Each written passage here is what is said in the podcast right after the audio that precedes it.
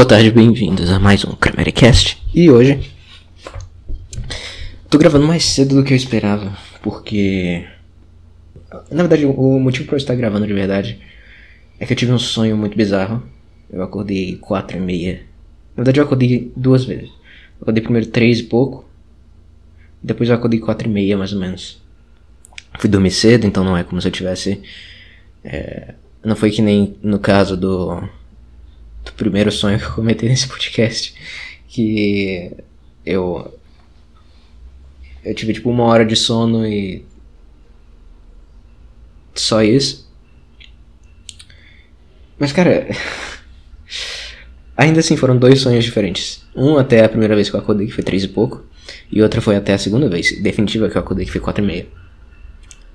Esse, até as três e pouco, eu não me lembro exatamente o que aconteceu. Eu até acordei com uma ideia de, putz, eu tenho que anotar o, esse filminho que passou na minha mente. Eu tenho que anotar isso. Porque provavelmente era um sonho muito bom, só que eu não lembro quase nada dele. Eu lembro vagamente do tema. E tinha alguma coisa com. É... Era um negócio meio. meio onírico, meio. surreal meio fantástico, só que envolvia coisas que eu tava fazendo no computador, programando, fazendo thumbnail. Eu gosto muito de fazer thumbnail, cara. Inclusive eu tô, tô gravando os negócios pra ensinar pessoas a programar em R, usando como base um projeto meu mesmo. Mas enfim. Esse primeiro sonho, que nem eu falei, eu não lembro nada. Só que o segundo sonho foi muito bizarro, cara. Aí eu tenho esse sonho para comentar e tenho também alguns filmes que eu tô assistindo, porque é, tem uma entrevista de 2017, se não me engano, do Dylan, que ele menciona alguns filmes que aparecem nas músicas dele ou tem alguma influência sobre ele. Deixa eu, deixa eu pegar aqui a, a citação dele exata. Aqui, um jornalista pergunta pra ele. No one can hear as time goes by and not think of Casablanca. What are some other movies that have inspired your own songs? Aí ele respondeu The Robe, que foi que eu vi. King of Kings, eu baixei esse, mas ainda não vi. Simpson and Delilah, esse eu também baixei, mas não vi. Some others too, maybe like Picnic and A Face in the Crowd. Então eu já tenho The Robe, King of Kings, Simpson and Delilah. Não tenho esse Picnic nem esse A Face in the Crowd. Deixa eu ver se é de 2017 mesmo, que nem imaginei. É, de março de 2017, tá certo. Enfim. E eu assisti The Robe. Eu assisti The Robe e, um, e Blade Runner. Que o Dylan não citou, mas. Eu queria lembrar, até porque eu baixei o, o novo e não vi até hoje. Aquele de 2020, né? Foi 2021, não sei. Ou 2019. Eu não sei, eu não tenho noção de tempo. Mas The Robe, cara. The Robe é um filme muito interessante. Eu consigo ver como que é, esse imaginário, esse tipo de coisa apareceu, influenciou o Dylan. Eu consigo ver perfeitamente. E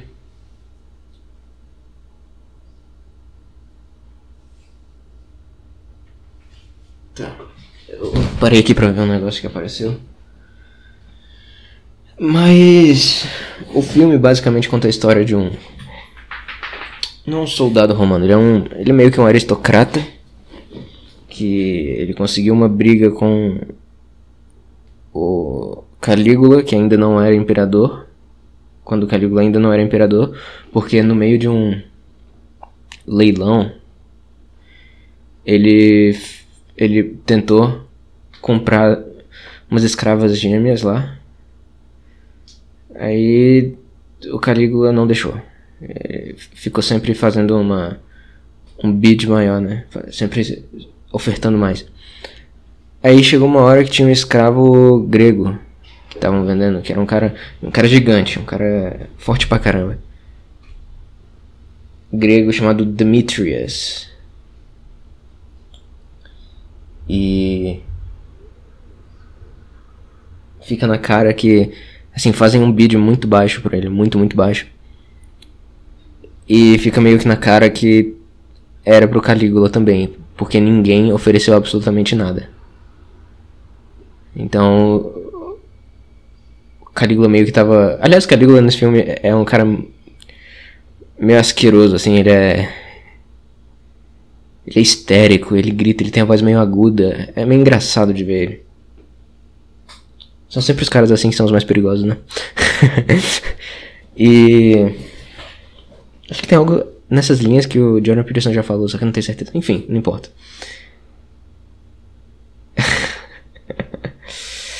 é... Aí fazem essa oferta extremamente baixa, só que aí o protagonista, eu esqueci o nome dele, é, ele faz uma. Ele faz uma aposta. Oh, uma aposta, uma, uma. Um bid gigantesco que ninguém, nem pelas gêmeas, fizeram. É, era, fizeram, se não me engano, 2.500 da moeda lá para as duas gêmeas. Aí para esse grego acho que foram 3 mil. Ele fez 3 mil, né? Aí o Calígula não comprou porque era um negócio muito absurdo, dinheiro muito grande para gastar, enfim, não importa. E então, ele ficou meio que com uma grudge, com uma, um ressentimento, um, uma birra do protagonista, né? O Calígula ficou. começou a ficar puto com o protagonista por causa disso. Só que o protagonista ele é meio que um aristocrata, ele é, é meio que soldado também, e ele não é tão respeitado por, por outros soldados porque ele só conseguiu subir no, no, no ranking, digamos assim, do, do exército romano porque ele tem contatos, porque ele nasceu na família certa, esse tipo de coisa. Aí ele não é muito é, respeitado. E ele é um cara que bebe muito, um cara que é, vive uma vida. Assim, ele tem os valores romanos, ele é um cara muito. Assim, ele ainda é um cara duro, ele ainda é um cara que tem noção de compromisso e, e honra e esse tipo de coisa, só que ele é também um cara meio que. É, meio que foda-se, sabe? Ele tá aproveitando a vida dele como aristocrata. E por causa disso, não é todo mundo que respeita ele. Aí. É, ele conheceu, depois de comprar. Não lembro se foi depois foi antes de comprar o, o escravo grego lá. O Demetrius. É, ele, conhe, ele, ele encontrou com, uma, com o amor de infância dele. Algo que não é muito romano, para ser sincero, mas foda-se. Aí essa mulher, ela continuava apaixonada por ele, não sei o que, não sei o que. Só que a família dela, ela também era meio aristocrata e, e, a família dela queria que ela se casasse com o imperador, né? Com Calígula. Com o futuro imperador, né? E eles têm muito essa coisa de.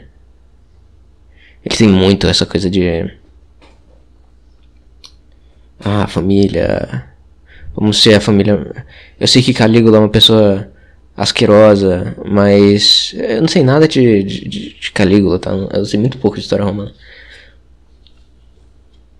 Então eu não sei se o Calígula era realmente asqueroso, mas eu suponho que sim, porque ele só, só foi imperador por sete anos, ou uma coisa, alguma coisa ridícula assim, oito anos.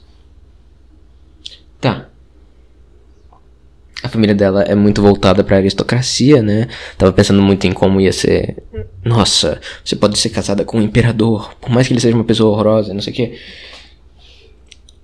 Era nesse sentido. E, e o Calígula também tinha interesse nela. Então. É, tava tudo meio que organizado, só que ela era apaixonada por esse amor de infância dela, que é o protagonista. E eu esqueci o nome dele, eu não devia ter esquecido o nome dele. Eu sou muito ruim com nomes, no geral. Não só para personagens, mas na vida real. é... Aí, ok.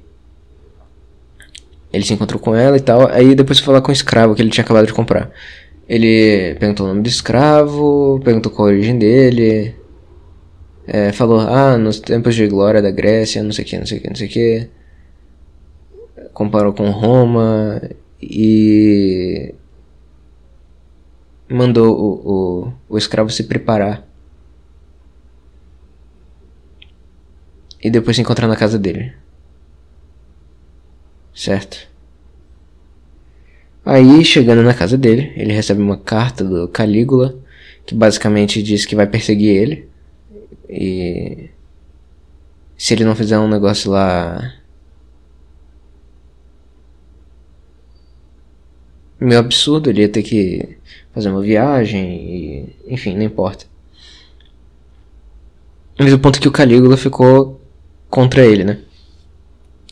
Aí é, o, ele decide sair com o escravo grego e outros escravos dele lá. Aliás, o escravo, o Demetrius, ele tem uma. Eu gosto do nome Demetrius, é por isso que eu lembro do nome Demetrius. Demetrius. Ele fala um. Ele fala uma coisa interessante. que para mim não faz tanto sentido pra época, mas tudo bem. Parece um escravo grego meio. Enfim, não importa.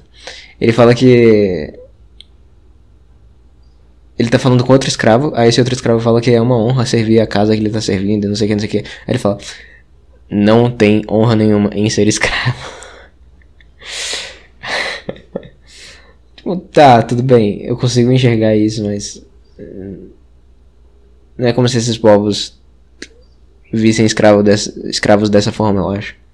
Se você parar pra pensar que até Aristóteles era escravo, né? Mas enfim, não importa muito. É... E acaba que, que o, o Demetrius e o protagonista, eles. Eles vêm eles estão num campo em uma cena e eles veem um cara andando sobre um. Um jumento, um jumentinho. E pregando e falando com as pessoas e. Enfim, era Cristo. Era Jesus. E. O escravo, mesmo sendo grego, ele fica meio hipnotizado por aquilo. Ele, ele, ele se sente muito bem vendo Jesus e. Enfim, ele, ele entende a magia do negócio. Magia entre aspas, né? Ah, ele entende o, o poder da figura de Jesus. Então ele meio que se converte ali, na hora. E eventualmente o protagonista é chamado para realizar a crucificação de Jesus. Jesus nem aparece, tá? Não dá pra ver a cara dele nem nada. Você só vê os pezinhos dele ali quando ele tá andando no, no cavalo, ou no, no jumento. E, vê, e quando ele tá na cruz. Aliás, a, a crucificação não foi nada estilo o filme do Mel Gibson, tá? Foi com cordas mesmo. Eles não fizeram do jeito mais realista, convenhamos. É tá. É, mostra o. Mostra Jesus carregando a cruz, né? Até chegar lá. E em determinado momento, quando começam a bater em Jesus, o Demetrius ele tá lá no meio do povo. E ele. Ele briga com o soldado, aí o soldado nocauteia ele. E quando Demetrius volta à consciência, Cristo já tá pra morrer. Assim. Tá lá no monte pra morrer. Ele fica olhando para cima pro, pro Jesus, aí fica olhando e sofrendo e olhando e sofrendo. Enquanto isso, o mestre dele, que é o protagonista do filme, é o cara que crucificou Cristo, literalmente. E aparece lá ele, e aqui eu vejo uma influência grande na. Bom.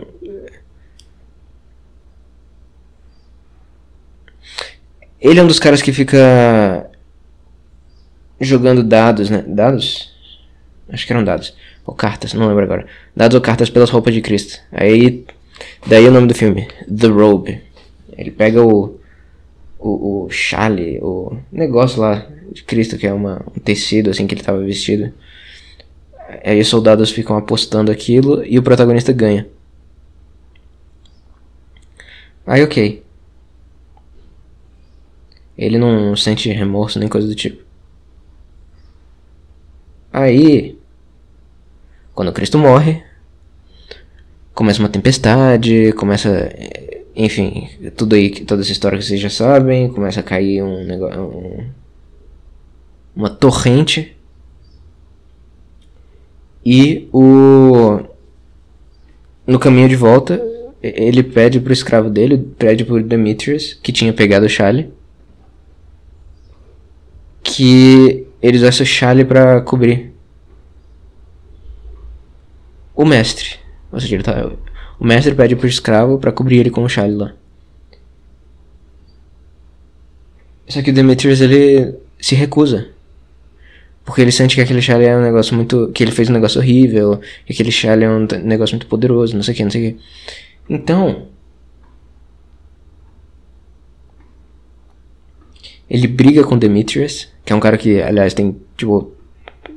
O, o, o protagonista é um cara grande, só que o Demetrius é gigantesco. Ele briga com Demetrius e pega o Charlie. E usa para se cobrir da chuva. Só que no momento que ele faz isso, ele começa a gritar: Não, tira isso de mim, tira isso de mim, tira isso de mim, tira isso de mim. Ele começa a sentir uma dor horrível. Aí o Demetrius tira o Charlie e briga com ele. Você fez uma coisa abominável. Você. O seu crime é, é, é absurdo. Seu crime é pior do que não sei o que. E, e diz: A partir de hoje eu não sirvo mais você. Eu sirvo. Eu sirvo a Deus. Aí ele pegou o Charlie e fugiu.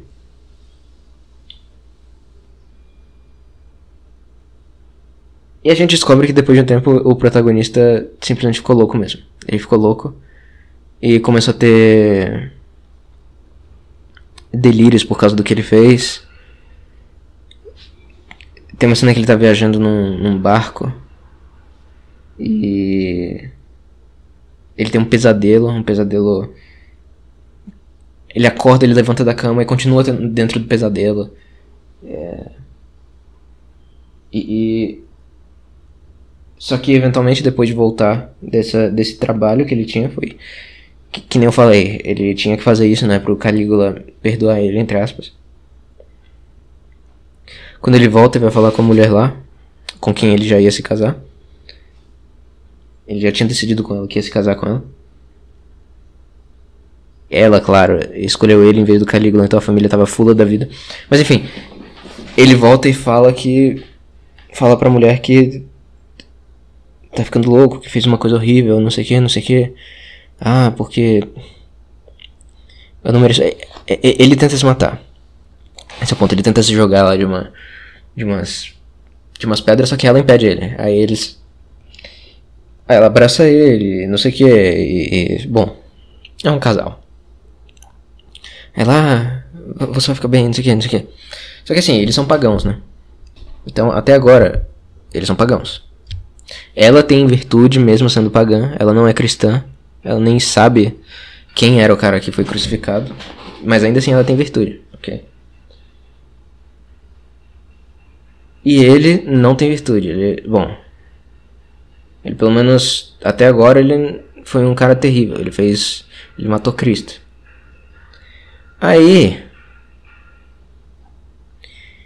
ele vai discutir com é, a família dela, que tem gente importante, né, digamos. É, ele também é de uma família aristocrata, então eles são desse mundo meio aristocrata romano. Eles vão discutir porque o futuro dela, não sei o que, não sei o que. Só que aí eles percebem que ele tá ficando maluco. Só que ele conta a história inteira e. E um dos conselheiros lá do, da família dela diz que talvez. Aliás, tem dois conselheiros. Um é pior do que o outro. Um tenta passar a perna no outro e os dois só, só, só falam o que for conveniente ou o que eles acham que os mestres vão gostar de ouvir.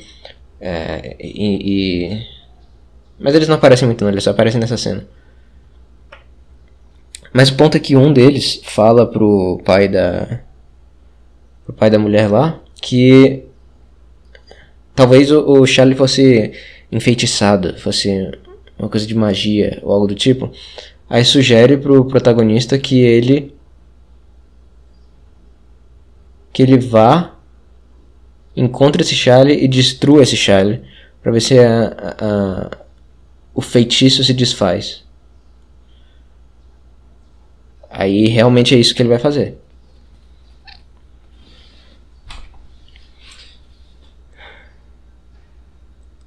Aí ele vai para uma cidade de judeus, de judeus recém-convertidos, né, primeiros cristãos. E ele começa a. Ele se passa por um. Primeiro ele pede ajuda com um cara muito. Muito questionável. Eu esqueci qual era o. O povo dele. Mas não era um judeu, não. Que foi sendo o informante dele. Aí esse informante diz para ele que ah encontraram na em tal cidade é, um grego que tem as características que você descreveu não sei o que não sei o que e ele fica sempre pedindo dinheiro pedindo dinheiro pedindo dinheiro e dinheiro é tudo que ele pensa tanto que tem uma cena em que ele fala para algum amigo dele que esses romanos bebem e são uns porcos só que eles eles são muito generosos quando se trata de dinheiro ele fala isso Okay. Só que o, o, protagonista ele era um aristocrata, né? Ele tinha dinheiro pra caralho. E. Depois de receber a informação que o Demetrius estava nessa vila, nessa cidade, ele decide se fingir de vendedor de alguma coisa, não me lembro. E ele. Aliás, esse vendedor. Ele estava se oferecendo para comprar as coisas das pessoas de lá. Eu não sei. Não lembro agora. Mas enfim. Eu sei que ele estava se oferecendo para comprar, porque tem uma cena importante que envolve isso. Que as pessoas dessa vila são todas cristãs, né? Só que ele tá oferecendo muito dinheiro. Muito dinheiro. E eles estão tomando vantagem dele, né? Aí aparece um líder dessa vila, ou seja lá o que for. E ele. Ele fala que. Ele, vo se volta para as pessoas da vila e diz: Vocês estão tirando vantagem de um cara que não. que, que que nunca passou por aqui só porque ele é, é, não conhece como funciona, não conhece o sistema de preços, não conhece não sei o que. Vocês não têm vergonha, não? Vocês não têm que. É. Vocês estão ficando desonestos só porque a vida aqui é difícil. Ele fala isso explicitamente. E. Um a um eles vão devolvendo dinheiro que eles achavam que receberam a mais, né? Então, sei lá, se, se o cara pagou 200 reais por um pedaço de trapo, eles vão lá e devolvem 180. Esse tipo de coisa. Enfim, não importa. Aí. Aí. É... O, o, protagonista vira pra esse cara, ele fica meio, olhando meio torto, meio esquisito, porque isso não é algo que ele conhecia assim. É um negócio fechado entre duas pessoas, então. Então qual o problema, né? O problema é. Aí o, velho volta. É, vira para ele e fala: ah, O problema é, não é que você estava perdendo dinheiro, é que eles estavam. Eles estavam se enganando, eles estavam. Cheating themselves, eles estavam sendo aproveitadores. Esse que é o problema. Ok. Aí ele já começa a perceber que esse povo é um pouquinho diferente. Aí ele vai para casa desse velho, conversa, ele descobre a história de uma de uma menina que que Aliás, ele descobre primeiro de um dos filhos desse desse velho que era uma criança e tinha, é, tinha nascido com um problema, com um defeito na perna alguma coisa assim. Jonathan, o nome da criança, eu acho. Não, eu sei que é Jonathan por causa do personagem bíblico. É, aí.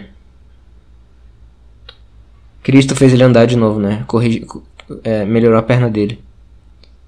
Então. O, o, o, protagonista, ele decide dar um, o potro que ele tava. O potrinho que ele tava carregando com, pra criança. Aí a criança fica super feliz e tal. E aí sim ele vai vai vai ser convidado para casa desse velho e de fato vai para lá e ouve as histórias de Jesus, não sei que. Aí ele começa a ter outros ataques de loucura porque foi ele que ele tava ouvindo as histórias do cara que ele matou, né? E a consciência pesando e tal. E aí.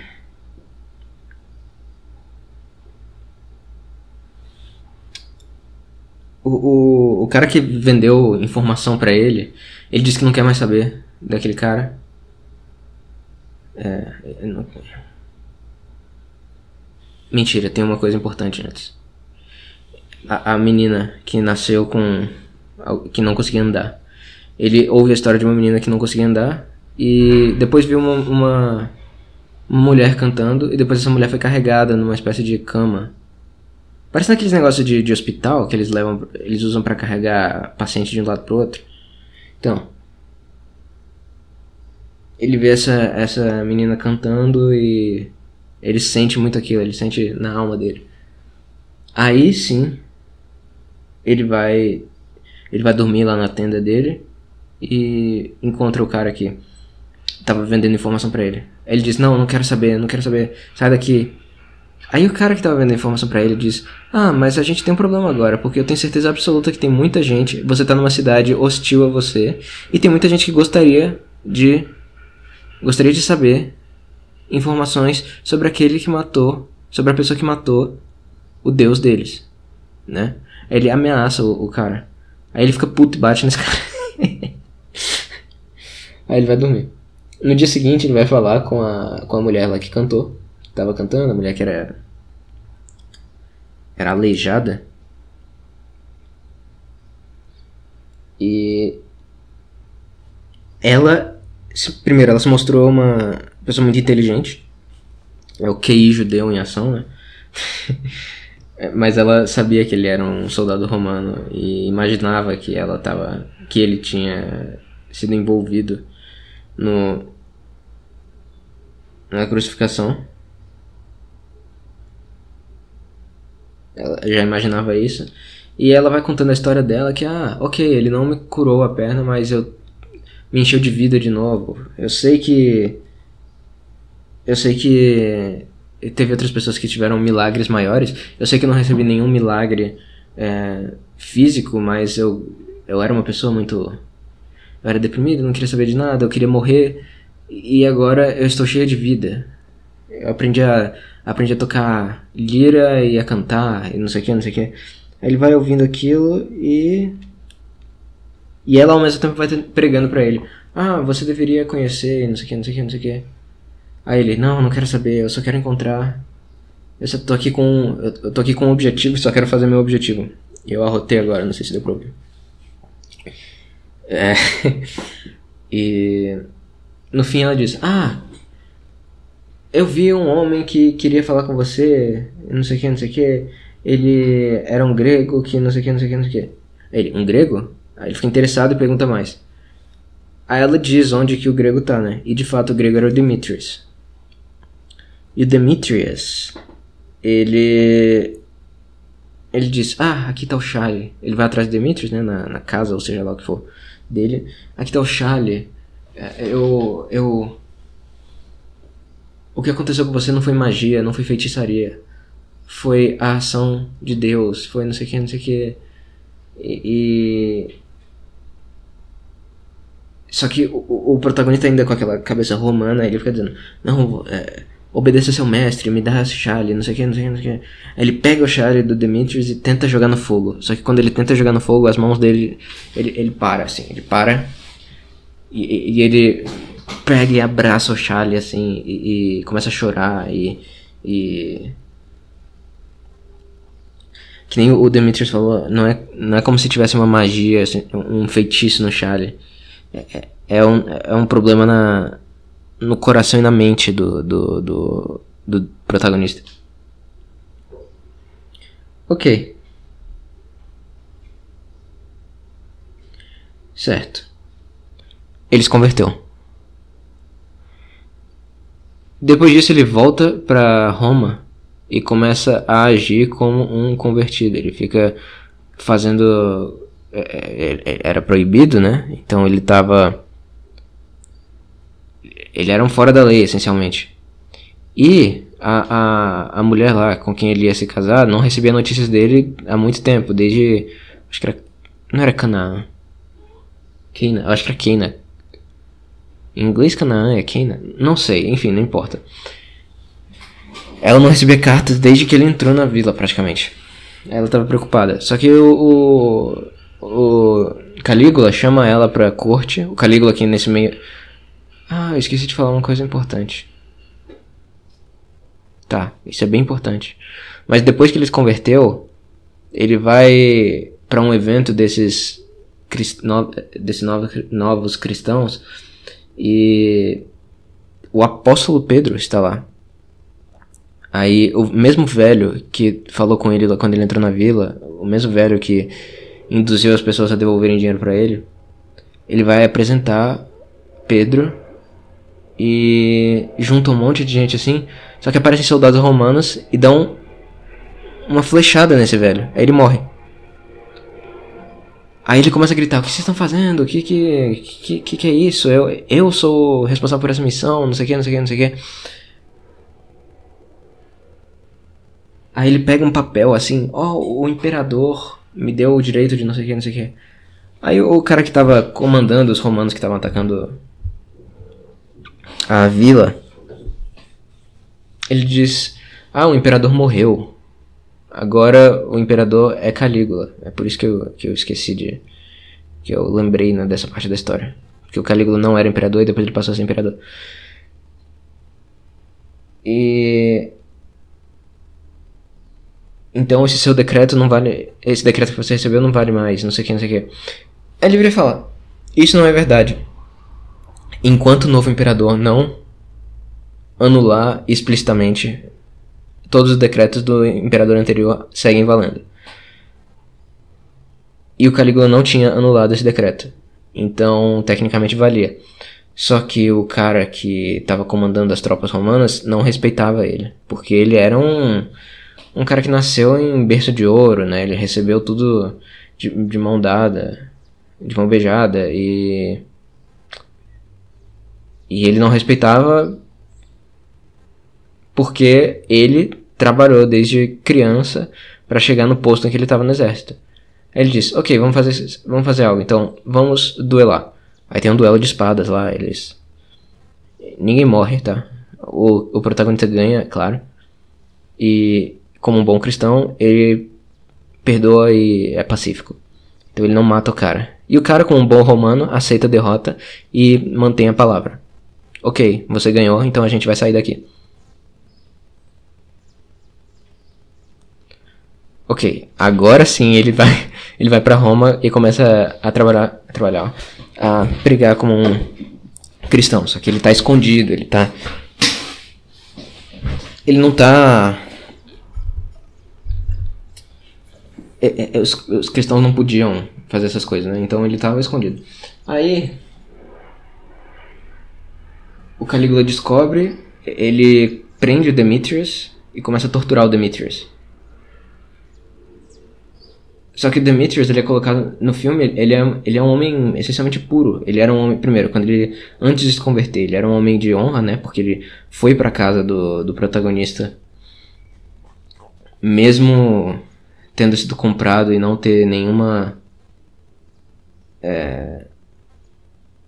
O protagonista disse para ele: Você podia ter fugido, né? Mas você não fugiu, por quê? Aí ele fala: Ah, porque. Eu tenho uma dívida com você. Ou seja, ele respeita isso. É, ele respeita isso. E, e, ou seja, ele é um cara com muita honra, muito caráter, muito. E ele se tornou cristão, né? Ele foi o primeiro a se converter para o cristianismo ali da história. E. Quando o, o protagonista descobre que Demetrius foi capturado, ele fica meio doido, né? E ele descobre que o protagonista foi capturado através da mulher. Que, agora eu vou juntar com o que eu tinha falado antes. O Calígula. Calígula mostrou para ela o Demetrius. É, ah, esse é o escravo que ele tinha comprado, não é? E ela sabia que era. É, então, ele se converteu ao cristianismo, ele tá não sei o que lá, não sei o que lá. Então, ela, ele prova pra mulher que realmente ele se converteu ao cristianismo e ela encontra um um agente duplo cristão que estava no palácio Aí esse cara leva ela até o protagonista. Aí o protagonista conta pra ela a história do cristianismo, a história de Cristo, o milagre que aconteceu com ele, a história do Charlie, tudo. E ela acha muito lindo, só que ela não consegue ter fé, porque a realidade romana era muito mais dura. E ela diz: Eu quero acreditar nisso, só que eu não consigo. Ela fala isso nessas palavras, né? eventualmente ela fala que Demetrius estava preso, aí ele decide ir com um. com outros cristãos, né? Contra os soldados lá. É, fazer uma invasão no palácio e sequestrar o Demetrius, que estava no, no, numa câmara de tortura. Eles conseguem fazer isso e fogem. Aí dá tudo certo, só que um dia depois, quando eles ainda estão no meio da, da, da fuga, é, eles encontram. Eles ouvem barulho de soldados romanos atrás deles. Aí ele decide: Demetrius, é, Deus te abençoe, mas eu eu tenho que dar um jeito nisso aqui.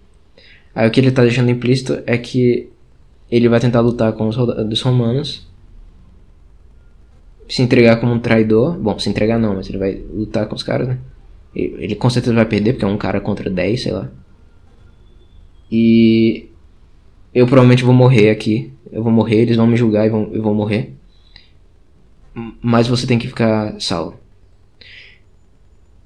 E quando ele tá lá nas masmorras, lá na prisão, a mulher aparece para falar com ele. Ele diz: Nossa, eu achei que eu ia ser executado de primeira. Ela vira e fala: Ah, não, porque seu pai é uma pessoa muito influente, não sei o que, não sei o que. Ah, esqueci de falar também outra coisa. O Demetrio. eu devia ter anotado isso. Fica, fica nota mental pra quando eu for falar do idiota. É. Mas o Demetrius, quando eles capturaram e salvaram ele, ele tava quase morto. O médico lá que eles contrataram disse que não tinha mais jeito e não tinha mais como. Só que chegou o apóstolo, o, o apóstolo, né, o Pedro, o apóstolo Pedro, São Pedro. São Pedro que era capaz de curar as pessoas só de passar a sombra dele, né? Isso tem na Bíblia, nos Atos. E ele cura ele cura o, o Demetrius e o médico que tava olhando aquilo, ele acha que é feitiçaria também. Então, todo mundo acha que realmente é, fe... é um caso de feitiçaria.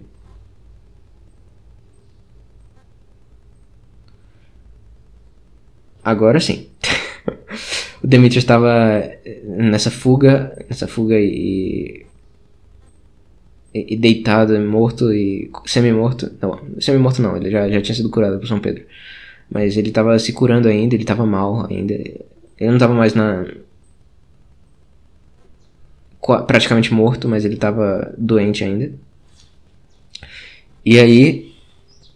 Ele vai, a carruagem com ele vai. E o protagonista fica atrás lutando com os soldados romanos. Aí na masmorra, ok, lá. É, na prisão, ele encontra a mulher, a mulher fala que o pai dele, que era um aristocrata, que conseguiu médico para ele, inclusive, tinha muita influência, ele conseguiu que tivesse um julgamento popular. E bastava ele dizer: renega, eu não acredito que seu Deus é, queira que você vá morrer. Eu não acredito que seu Deus, que é tão bom, vá. É, quer que você faça isso. É, é eu não sei se eu vou aguentar se você morrer é, não sei o que, não sei o que, não sei o que. Aí ele fica numa dúvida gigantesca. Aí chega o dia do julgamento. No dia do julgamento, ele não renuncia. Deus. Ah, uma coisa importante. O Calígula colocou a mulher para ficar sentada ao lado dele durante o julgamento. Só para ela ver de frente. E, e ele se deliciar com o sofrimento dela. Aí tá, ele não renunciou ao Deus dele, só que ele não renunciou a Roma também. Ele jurou lealdade a Roma só que quando o Calígula disse para ele renunciar, Deus, ele se recusou, disse que não pode fazer isso e ainda conseguiu ter uma one-liner de voltar assim. que foi algo nas linhas de Ah, então quer dizer que eu que. O Calígula falando, né? Quer dizer que eu que. É, ele interpretou. Ele, fez uma. Uma. Uma stretch do que o cara. O, protagonista tinha falado. E, e, como se ele estivesse de, acusando Calígula de, de crimes e não sei o que. Aí ele virou e falou: é, Senhor, é, falando com, com Calígula, né? Senhor, mas eu achei que eu que tivesse em julgamento e não, e não o senhor. Essa cena foi muito boa. É, inclusive eu achei por um instante que o, o povo estaria do lado dele, só que não, não estava. É, quando chegou a hora do julgamento popular, eles escolheram que ele fosse assassinado. Aí a mulher não aguentou. Ela, ela ficou ela disse: Ah, se ele vai ser assassinado, então me leve junto. Aí o Caligula virou: Mas você não fez nada. Aí ela: Pois então eu faço. Aí começou a falar mal do Caligula. Ah, disse porque: Ah, é. Eu não quero viver sob o. sob o. sob, sob a mão de ferro de um. de uma criança mimada. Sei lá, começou a xingar o Caligula. Aí o Caligula então disse: Então leve os dois. Aí a cena final do filme é, são eles andando para serem executados.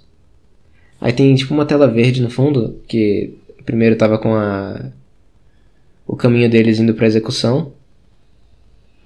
Aí depois, aos poucos, foi virando umas nuvens, né? Eles foram pro céu. Eu achei muito bonito o fim do filme. Tá.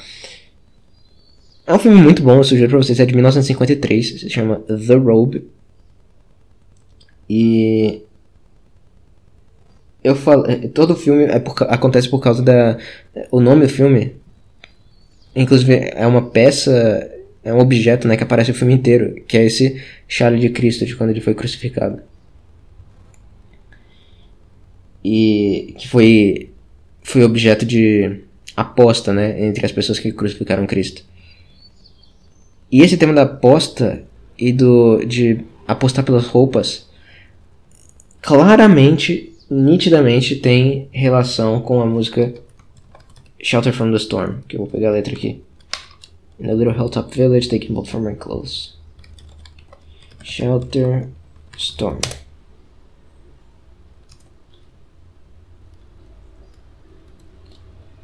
Hilltop. Aí, ó. Penúltima estrofe. In a little hill in a little hilltop village, they gambled for my clothes. I bargained for salvation, and they gave me a lethal dose. I offered up my innocence, and got repaid with scorn. Come in, she said, I'll give you shelter from the storm. Então, ó, esse estrofe ele começa com. É, ele se coloca no lugar de quem teve as roupas. No lugar de Cristo, né? Quem teve as roupas apostadas. E fala que barganhou por salvação e me deram uma dose letal de salvação.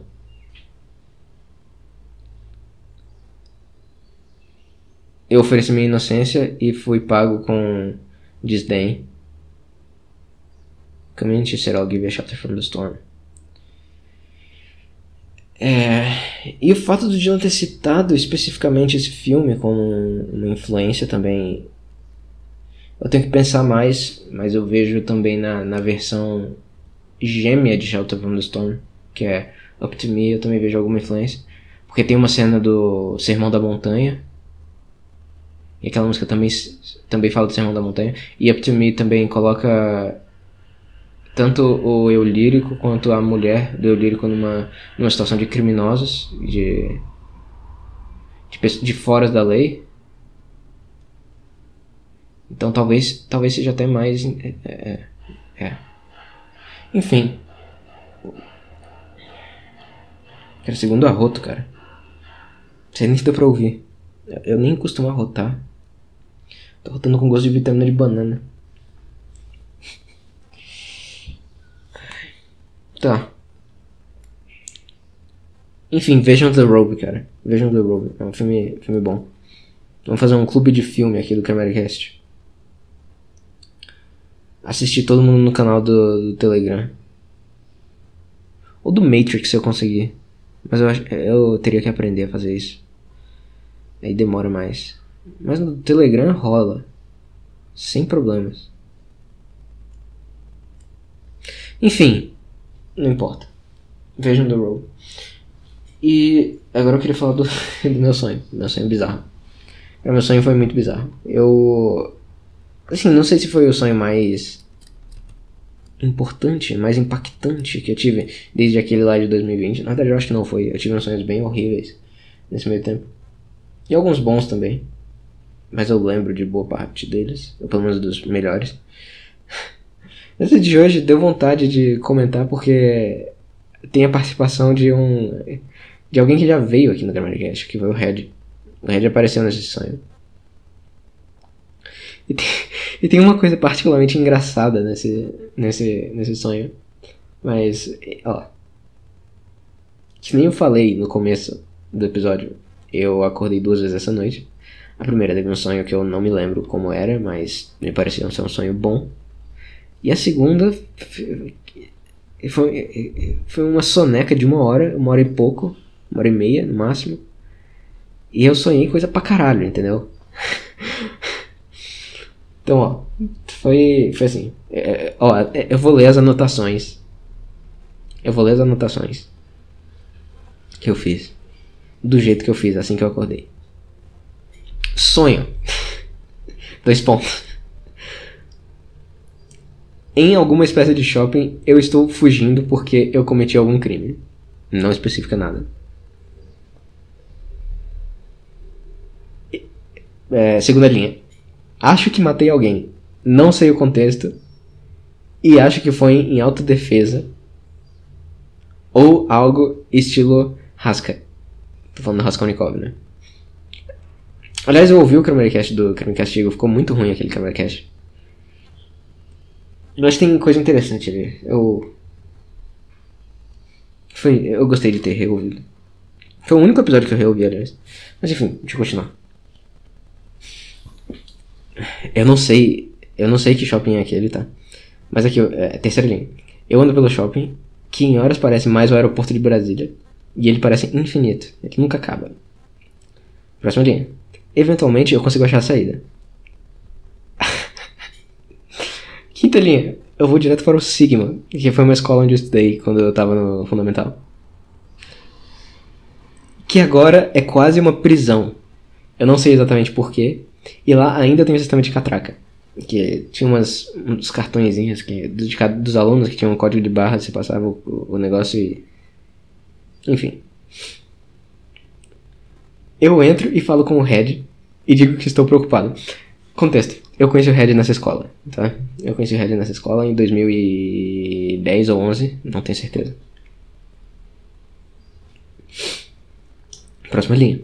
Ao tentar sair, eu não consigo porque a, a catraca, por algum motivo, não roda comigo. Eu não sei por que, isso acontecia. É, por que, que isso aconteceu, mas eu lembro que no. Quando eu estudava lá, não podia entrar e sair numa velocidade muito grande. Eu tinha que esperar 5 minutos, alguma coisa assim.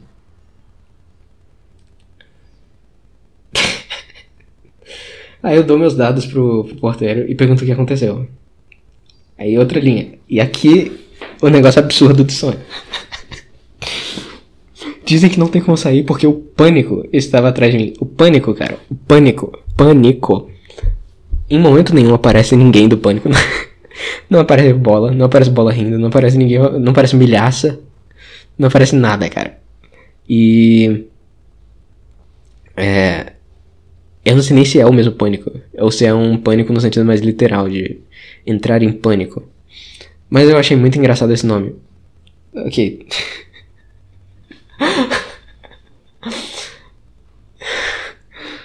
é... Aí do nada eu tô falando com os caras da portaria como se. do lado de fora, como se eu não tivesse mais preso dentro do Sigma, que era essa prisão agora. Aliás, Sigma. É, é, é, extremamente engraçado o nome da escola ser Sigma. Por vários motivos. Primeiro, porque é um Sigma verde, que lembra integralismo. E. E segundo, porque Sigma, né? Sigma Male. Que é literalmente o Red. O Red é Sigma Male. Aí tá, ok. É assim que eu percebo que eu tô fora, eu vejo. Eu vejo uma guria que eu conhecia lá do Sigma também, que eu, eu não pensava nela tinha anos, assim. Foi uma figura que meu inconsciente pulou, puxou assim do além. É. Acho que Isabela ela. Ela ia. Ela tava do lado de fora e tava indo receber algum parente que tava do lado de dentro. É, só que eu não interajo com ela. Eu. Eu só vi, assim, foi meio vívido. Eu nem sei como que anda essa pessoa. A última vez que eu lembrei de ter pensado nela foi. foi é porque ela era uma garota que se cortava. É, nunca foi de rede social, nem coisa do tipo. Eu peguei isso quando eu tava no, no fim do ensino médio, tava tendo boom do Facebook, esse tipo de coisa. Ela nunca foi esse tipo de pessoa e ela se cortava. É tudo que eu me lembro dela. E ela ouvia Nirvana também. Mas ela não me parece uma pessoa, não. Na verdade, é... Eu até conversava com ela na, na, quando tava no, no, no fundamental, no fim, na oitava série. Era uma pessoa bacana. Eu não sei como tá hoje. Mas era uma pessoa bacana na época. Eu não sei porque. Eu não faço ideia do porquê que essas coisas acontecem em sonhos, mas. Talvez tenha a ver com esse fato de ela se cortar e eu imaginar que ela tinha cometido suicídio. Pra mim não seria nenhuma surpresa se ela tivesse cometido, mas. Não, não cometeu. eu sou uma pessoa horrível, né, cara? Mas ok, tudo bem. Aí o, o Red tá me seguindo. E ele vai comigo até uma Kombi. Uma, não é uma Kombi, é uma van. Eu tô pensando naqueles transportes. Era Kombi, sim. Aqueles transportes é, é, que costumavam ser legais, mas foram proibidos um tempo, um tempo atrás, tipo 15 anos atrás. É, aí, quando a gente tá dentro dessa, dessa Kombi, dessa van, não sei, eu explico pro, pro Red que eu tava sem poder ir embora lá do Sigma. Só que a van vai indo, e vai indo, e vai indo, e vai indo. Aí do nada ela volta, ela pega um retorno e volta lá pro, pra escola, barra prisão. E o motorista diz pra, pra eu ir pro banco da frente para falar com ele. Aí eu fico meio, né, é esquisito. Só que eu vou... Aí ele disse que ouviu o que eu tava falando e tecnicamente ele não podia me levar para lugar nenhum, só que ele ia fazer como sempre, como se nada tivesse acontecido, porque não acreditava que nada de ruim fosse dar dessa história. Aí eu tava. Nesse ponto eu tava super ansioso por achar que tinham descoberto alguma coisa horrível sobre mim. É, alguma coisa escondida, algum segredo, um. Ou então feito alguma coisa é, contra mim. É, forjado alguma coisa contra mim, né? Aí ok, eu vou pro banco de trás de novo, o motorista me perguntou onde eu tô morando, aí eu digo que eu me mudei, né? Eu digo pra ele exatamente o lugar onde eu moro, atualmente. E eventualmente a gente para assim do nada. Aí eu olho para fora e tem um engarrafamento enorme. E de muito longe, assim, um carro de som emitindo meu nome. E todo mundo ouve, né? O motorista, eu, o Red. E. Aí eu digo que. Ah. Isso é muito Raskolnikov, cara. Eu digo que eu não quero envolver ninguém mais nisso. E eu saio da, da van. Que eu não quero causar problema para ninguém. É, mas se alguém quisesse me seguir, é, é, eu não ia ser responsável por isso. Aí o Red me seguiu, obviamente.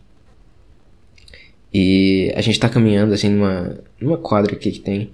É uma quadra. É uma quadra normal na vida real, só que no sonho ela tava muito bizarra. Ela tava muito bizarra. Ela tinha uns prédios com apartamentos pequenos, assim, parecendo meu. Só que era tudo.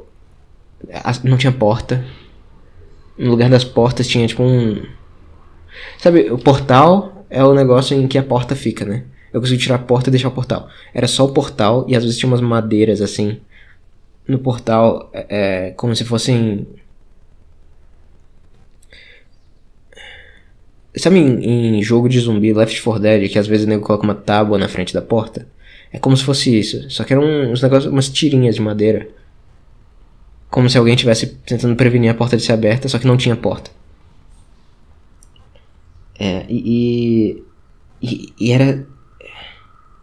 Era muito bizarro, cara. Primeiro porque a gente chegou nessa parte e, e alguém espirrou muito alto aqui. Aí. Era como se a gente estivesse dentro da água, só que era respirável. É um negócio meio Monteiro Lobato, sabe? Reinações de narizinho. É um negócio meio assim. Que a gente conseguia nadar e respirar ao mesmo tempo. Aí a gente foi até é, a sacada de um apartamento. Aí a gente entra sem ser convidado, sem nada. E fica nítido que tinha pessoas morando por ali. Tinha gente. Tinha comida, tinha tinha sujeira, tinha bicho. E. E tinha cachimbo de crack e. Era uma vibe horrorosa, uma sujeira terrível.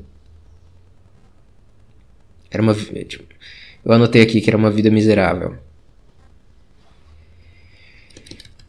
Aí.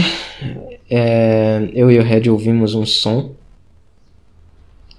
e ele nota que deixou alguma coisa lá dentro, só que a gente já tá saindo desesperado, né? Porque parece um lugar perigoso pra caralho. E a gente tem que passar. Lembra que eu falei que tinha umas tiras de madeira nos, nos portais? A gente tinha que passar entre essas tiras de madeira. E era um negócio estre é, é, estreito pra caramba. Então. É, é, a gente com certeza ia se machucar se fizesse uma farpa, coisa do tipo. E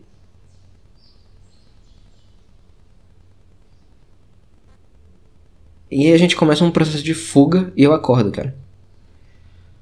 Sonho bizarro. Bizarro. Foi um dos sonhos mais bizarros que eu tive. Não foi um dos mais assustadores, pra ser sincero. É, mas foi bizarro. Eu acho que talvez tenha a ver um pouco com o fato de eu ter assistido Blade Runner. Porque tem, Blade Runner tem, tem um negócio muito. de sujeira urbana, né? Sujeira urbana cyberpunk. Só que foda-se o Cyberpunk, ainda tem a sujeira urbana. Eu definitivamente vi sujeira urbana nesse sonho. E. É.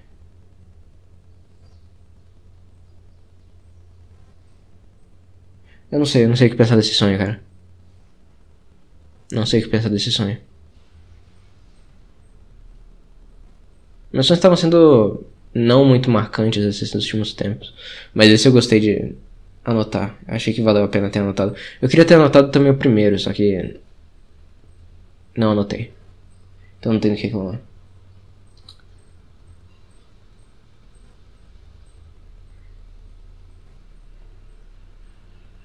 Bom, é... eu vou ficar por aqui. Eu vou ficar por aqui. Tô gravando mais isso aqui pra. Eu não sei. Deu seis dias do último episódio, eu também me senti meio mal porque eu não, não gravei um na semana retrasada, né? Aí ficou semana anterior, aí não teve semana retrasada, semana passada e um hoje. Então, é, eu acho que é isso. Pelo menos eu acho que não foi muito organizado, foi meio vômito de palavras, foi meio rascunho de Like a Rolling Stone, mas rendeu pelo menos.